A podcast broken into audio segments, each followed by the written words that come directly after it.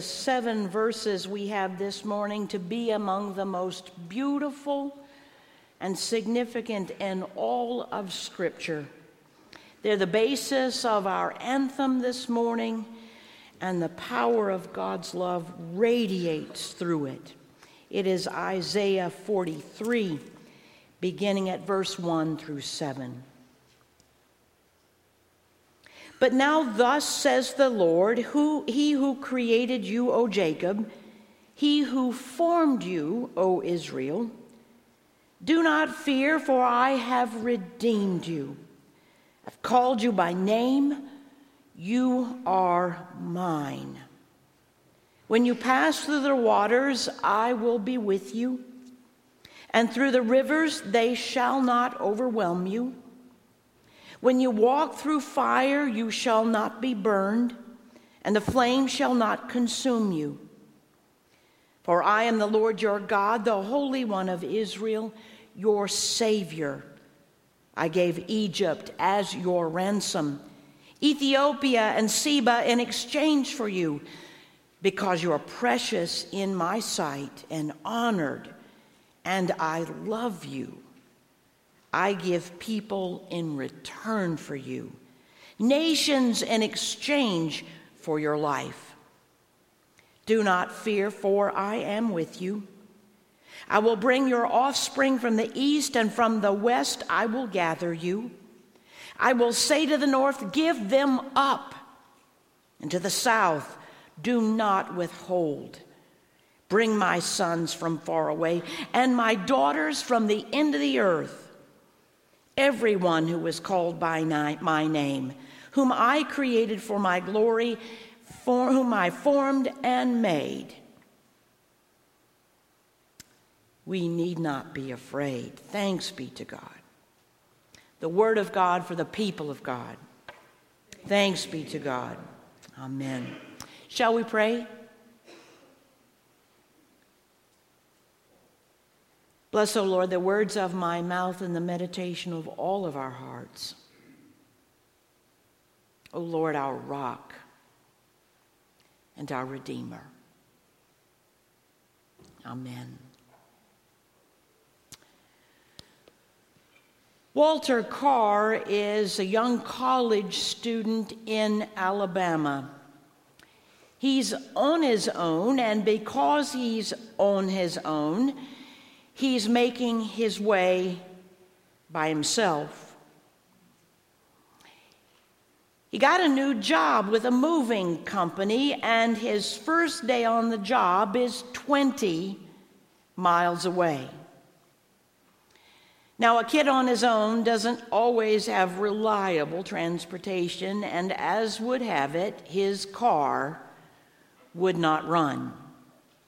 He knew the day before, and so he negotiated and wheedled and dined with his, his friends to get a ride, and none of it was coming through. So he decided that he would walk it. 20 miles. As a long distance runner in high school, he figured he could make it in less than eight hours. So he ate a dinner about eight o'clock of bologna and eggs,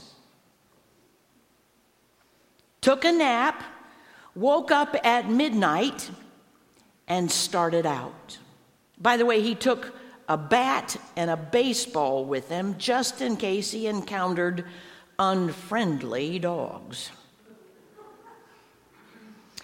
By two o'clock, he had gotten to a nearby town, and by four o'clock in the morning, his legs were burning and he was exhausted, so he sat down to rest for a bit on a curb.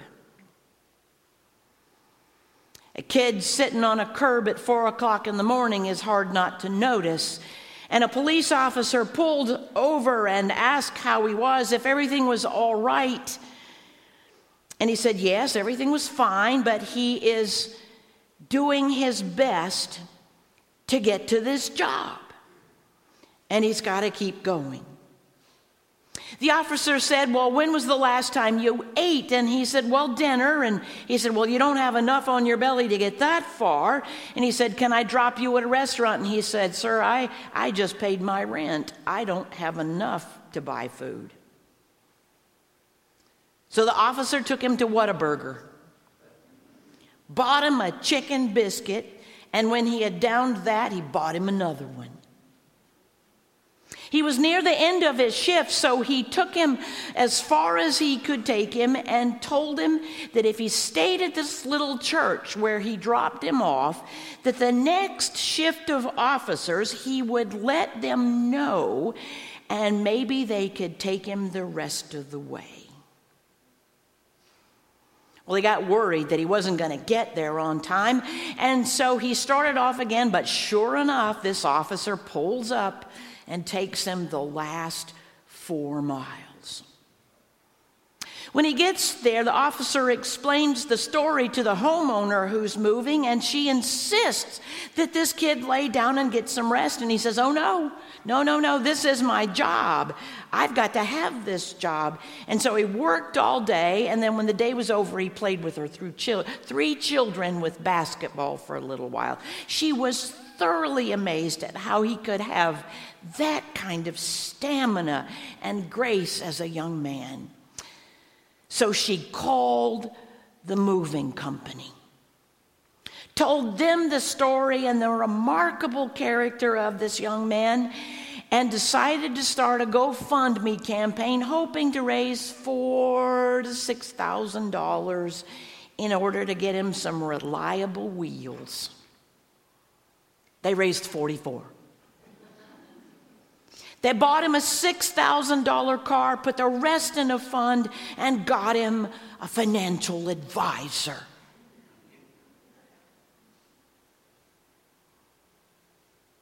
There's no such thing in this life of faith as anyone needing to be alone.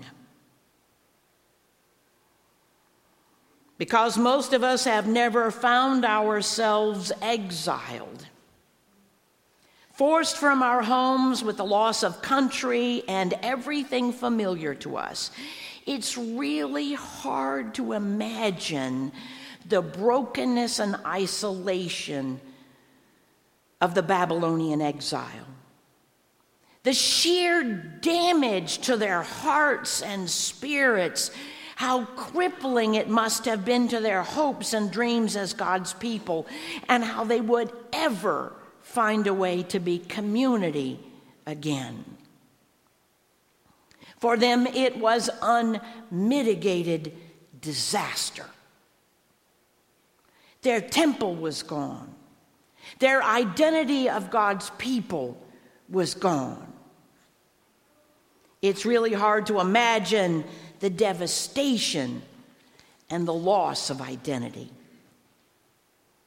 However, it is into this very devastating experience that God, through the prophet Isaiah, speaks, saying, I created you, I shaped you, I saved you, I redeemed you. In the midst of the disaster, God's word comes proclaiming hope and good news. This is a reunion. And God says, Not only have I called you by name, but you, you're mine. And in that is an enormous promise. This relationship is not only real, it's personal and it's intimate. It's claiming and gives them and us family. They're so beloved that God says He's going to ransom Egypt and Africa for it. So precious are they that Eugene Peterson's message states it this way God was willing to sell the world for you. Today's scripture even has a name for it. Verse 1 and verse 7 book bookend the verses with an inclusio, a belonging, affirming that because we have been created and formed and named in God's image, we are invited not only to remember that heritage, reclaim it, but to understand this is a new day of hope. I'm fascinated by how much of our world limps along today as if it was in exile, having no name and no place. Hurting and quiet, cut off from community, and my friends, we do it to ourselves. Look around your neighborhood. Doesn't matter if you're packed in a city or a leafy suburb or in the rural setting, neighbors often now don't even know each other by first and last name. And I'm just as guilty. I know three of our neighbors in a whole neighborhood the one to our left, the one in front of us, and the one to the right. I cannot tell you their last names. We've been there two years. There's a guy that walks his dog by our house at night. I know because our dog sits waiting for that one to come by and play. I had gone outside to bring her in because she wasn't coming back to the door. And I look out, there they are playing in the dark, just having a great time. The guy introduced me to his dog. I don't know who he is.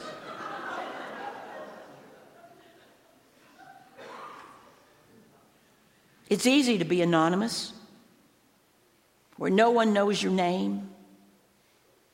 You don't have to risk getting too close, too involved in other people's messy lives. We see ourselves as having relational freedom. I don't have to claim you, and you don't have to claim me. Because when you put a name with a person, put a life around that name, things begin to look different. I got a text this week from Kay Panovic. She's our conference communications person, attends our 11 o'clock service, and she asked if I knew of any government workers in our community affected by the shut in, shutdown. And I said, You know, I don't know. But she offered a link saying there is assistance. I don't know necessarily if there is any, but if there are, they feel the floodwaters overwhelming and the trials of fire they are going through is leaving them feeling more isolated and alone by the day. Would we leave them there out of our convenience? God's intention in this scripture is that we never be alone, that we never experience the separation of being ex- exiled from God or from each other.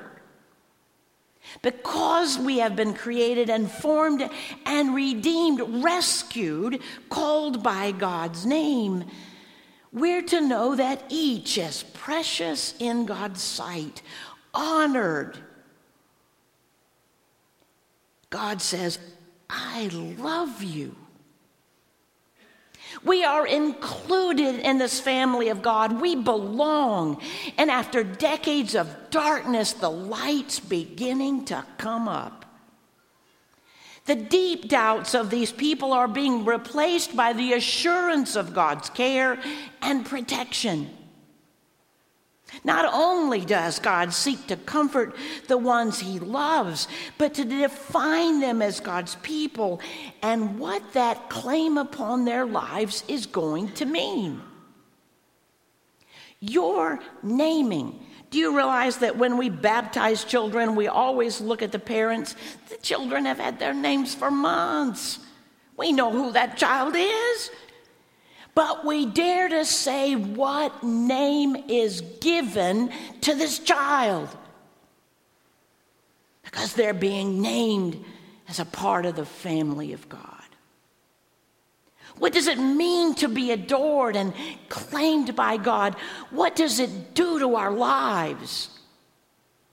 At the very least, it means we can't leave people nameless and lost and without hope. The family of God has to make a move.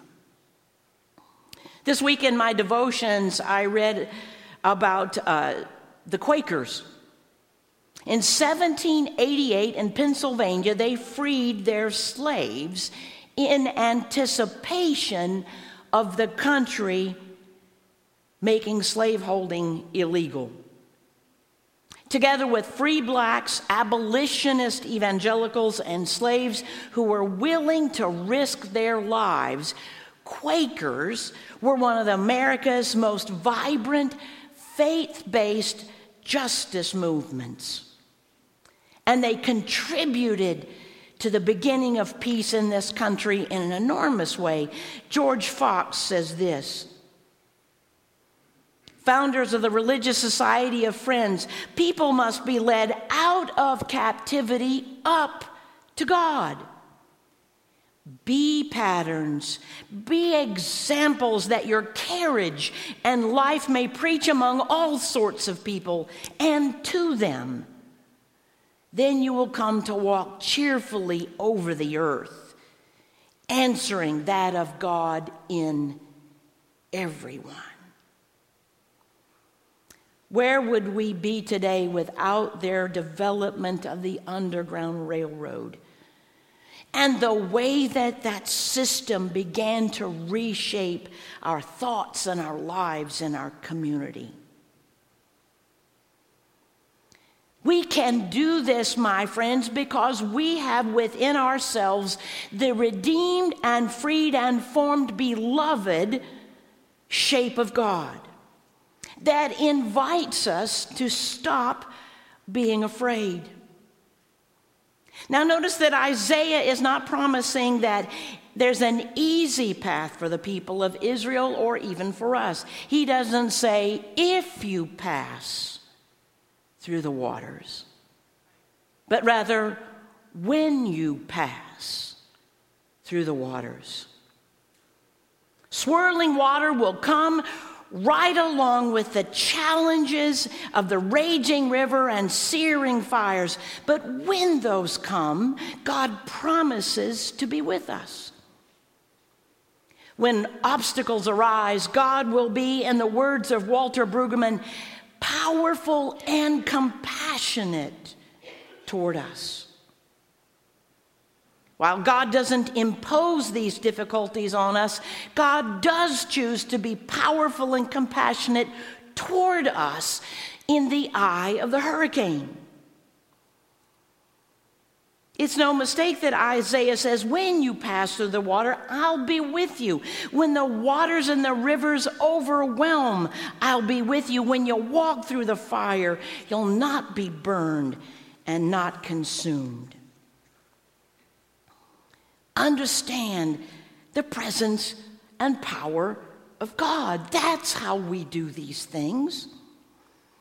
Jan Christmas in Christman, I said that earlier. Jan Christman in Bible study on Wednesday brought a little article. It was a, um, a snapshot of a Facebook post. It was from a cousin's daughter by the name of Rose Smith. Rose is 31 years old, doesn't have any children of her own, and I, I'm not quite sure if she's married or not. But she read about a three year old child, a little boy, who is uh, dealing with kidney failure, needs a transplant.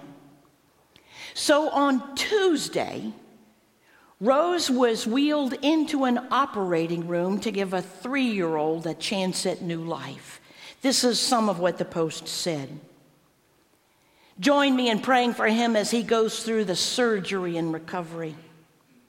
Pray for his parents. Can't imagine having such a sick child and being fearful for him. Pray for my parents who are supportive and struggling with the fact that I don't have children of my own, and this places me in some risk. This was rough water for them. Pray for the surgeons who will open both of our bodies. Pray for the person who's going to carry the kidney from one operating room to the other. Pray that it works. Pray for the staff at Children's who have laughed with me through the tough stuff and said that it's okay if I swear when it hurts. And while you're at it, praise God for the scientists and researchers, mathematicians, and donation coordinators. Pray for the families dealing with heartbreak as they say goodbye to loved ones unexpectedly, but whose organs are going to help someone else live. Today is the day. Today is the day. What would happen in this world if we chose not to be afraid and to live into God's promises? It's no mistake that this scripture falls on the Sunday we celebrate Jesus' baptism. God's power and compassion are most clearly seen in the life of Christ, in his birth, his life, his death, and his resurrection. Jesus would come to offer himself to show us with his own life that when he passed through the storm on the Sea of Galilee, God was with him. When he was overwhelmed by the opposition of the scribes and the Pharisees, he was not overwhelmed. When he walked through Holy Week toward his own death, he was not burned. And even in his death on the cross, his life did not end. Easter morning is the revelation that God works powerfully in and through his life and ours. So, our baptism, just as Jesus, is meant to tell us that we belong, that we're included in this family of God. Of God. We're included in God's heart and invited to be deliverers of others from their exile. It's with the confidence that you and I understand the circumstances of life that will first and foremost be baptized into us as beloved children of God and help us to look differently at the world, at our neighborhoods with new eyes. What about that man you always see at the mailbox who looks worried when the bills arrive? What about that woman who's walking her dog in the telltale scarf of chemotherapy? What about that harried looking dad at the bus stop who returns his kids to the neighborhood after he's had them for the weekend? We can find out their names, learn their stories, tell them of Christ's love, share the great news that they were created and formed, that they are precious, loved, and they don't need to be afraid. And we gather them too into a community of faith that ends the exile and opens the family. Did you see that the Gerber baby for 2018 has been named? Did you see him? He's 18 months old from Dalton, Georgia. He was elected out of 140,000 children to be the perfect baby, and he has Down syndrome. He has the most captivating little smile. And those who are from Gerber said this every year we choose the baby who best exemplifies, best exemplifies Gerber's long standing heritage of recognizing that every baby is a Gerber baby. We're beginning to get it. George H.W. Bush was pictured outside a flower garden in Kennebunkport, Maine, holding a two year old child. It came up in his funeral service. He's wearing the same outfit, polo shirt and pants as this child, with the same haircut, which is with none. Bush had learned that the boy, the son of one of his Secret Service agents, had learned that he had leukemia, and while he was in therapy, he had lost all of his hair. So the detail had all shaved their heads, as had President Bush. There was a teacher this week on a plane talking about low income students. She's one of those chatty types that never hushes that talks to you on the plane when you would rather be quiet? Well, her seatmate was captive, and she told her all about her first grade class filled with low income students and how many of them were homeless and arrived at school hungry. And at the end of the flight, the guy behind her taps on her and says, Excuse me for eavesdropping, but I'd like to offer something for your children. He gave her a stack of bills, a hundred dollar bill was on the top. When she walked off the plane, others voluntarily put money in the pot as well. And when she left, there were $530 in her hand for her students. We're beginning to get it. We are not alone. God's children and God's people are known. We are beloved. We belong to God. Don't let anyone feel the exile of this world when, as a child of God, we can bring him home. Thanks be to God. Amen. Would you rise and join in our closing hymn?